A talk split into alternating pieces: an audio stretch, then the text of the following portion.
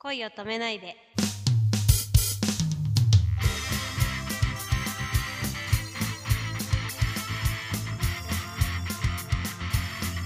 こんばんは、ゆかです。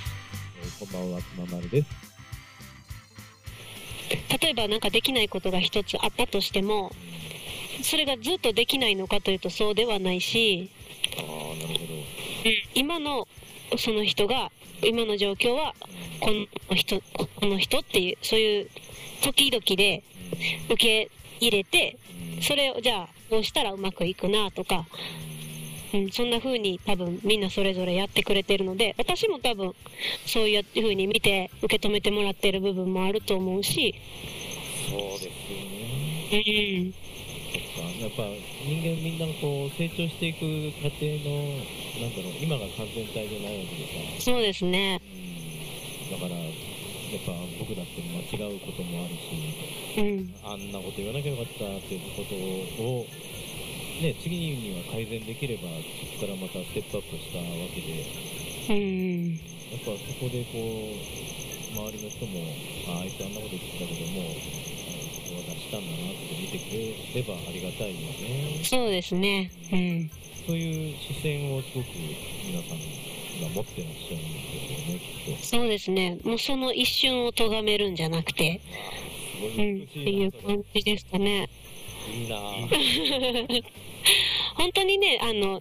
仲間に迷惑をかけたりとか、仲間に危険がいくようなこと以外は、特にすぐにこうでしょうっていうことはないんですけどね。もっとこうした方がいいんじゃないのとかアドバイスはお互いし合いますけど、信頼の上ですよね。そうですね、本当になんか家がもう一つできたみたいな感じなんですかね。いいですねまあもう家を出したおかげですね。そうですね、YOSHIKAでは、鎧と盾と剣をみんな持ってるっていう話をよくするんですけど、聞かせていただいていいですか？はい、都会にいると鎧っていうのは見栄とかカッコとかなんですよね。カッコつける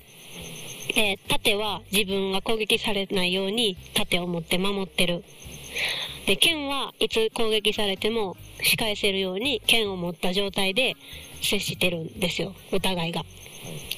だけど例えば本当にその人が攻撃してこないっていう風に信じることができれば、剣も盾も必要ないんですよね。で、その人が例えばカッコつけてなくてありのままのその人で自分に接してくれてたら、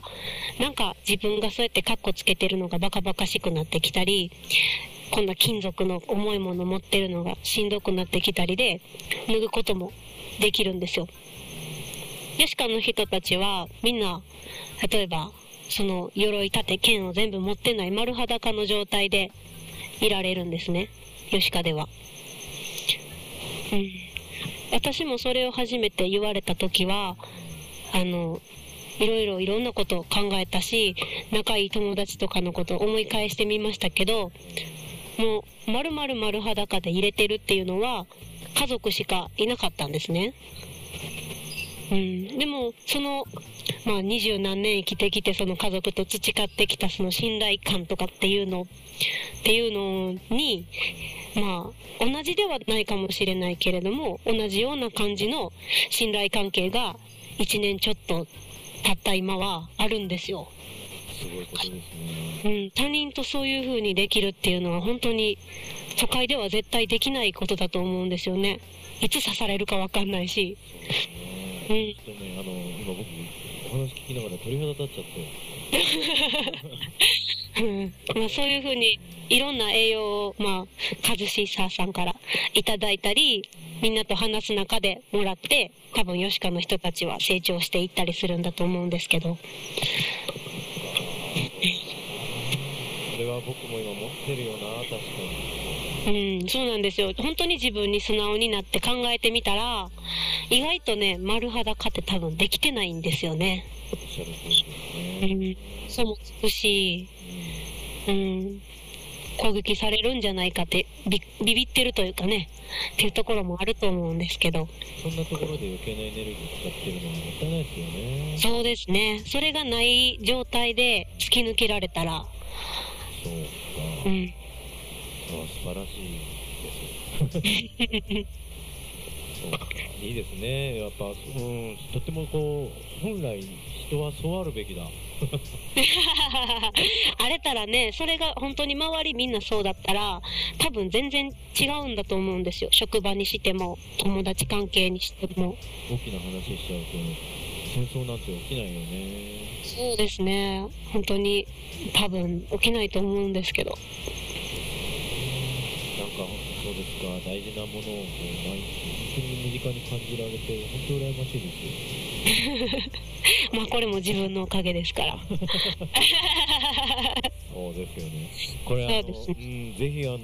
ポッドキャストで、ゆかさんのお話聞いていただいて、本当に僕以外にもやっぱり今鳥肌立ててる人いると思いますのでぜひ吉川さんに来てこういう魂の触れ合いを感じてもらえたらなと思いますね。そうですね。ぜひぜひホームページのアドレスの方ちょっとおっしゃっていただいていいですか？あ、はい。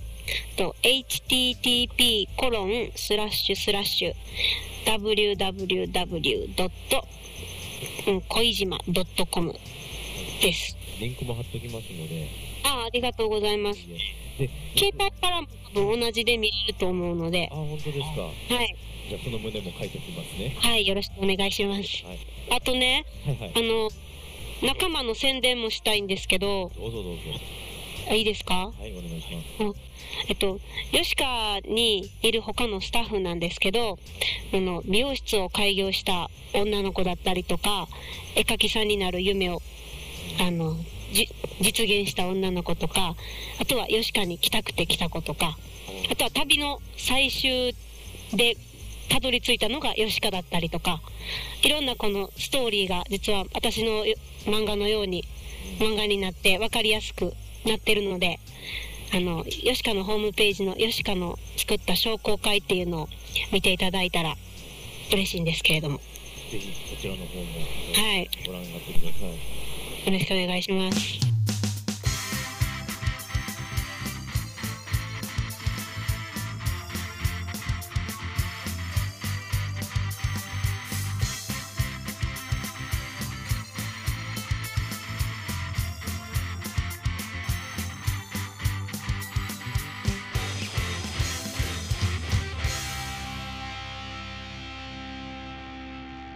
郡島の海と空に会いに来てね。おやすみなさい。